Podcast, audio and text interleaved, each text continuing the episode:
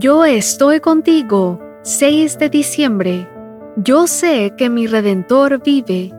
Yo sé que mi Redentor vive y que al fin se levantará sobre el polvo. Job capítulo 19, versículo 25. Uno de los lugares más emblemáticos de Londres es la Abadía de Westminster. En dicha iglesia se celebra la coronación de los monarcas británicos, se realizan los actos fúnebres de los miembros de la realeza, y en ella han sido enterrados algunos de los personajes más influyentes de la historia humana.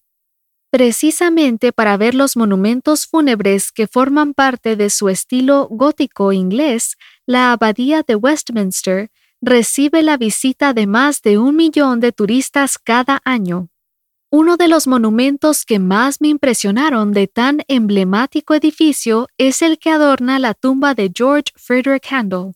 El escultor Louis François Roubiliac talló una escultura a tamaño real en la que aparecen a la izquierda distintos instrumentos, mientras Handel parece sostener una partitura de su pieza más famosa, el Mesías.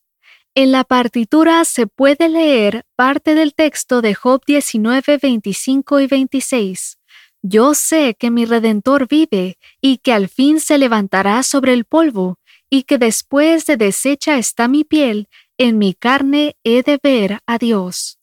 ¡Qué grandiosa esperanza! La muerte puede poner fin a nuestro paso por la tierra, puede arrebatarnos a nuestros seres queridos, puede exhibir su fuerza y encerrarnos en una tumba fría y oscura, pero nunca podrá quitarnos la certeza de que nuestro Redentor vive. Y si morimos con la fe puesta en Él, seremos levantados del polvo de la muerte ese Redentor es el que venga nuestra sangre, el que nos redime de la esclavitud, el que protege a los desamparados. David lo describió como el que rescata del hoyo tu vida, el que te corona de favores y misericordias. Salmo 103, 4.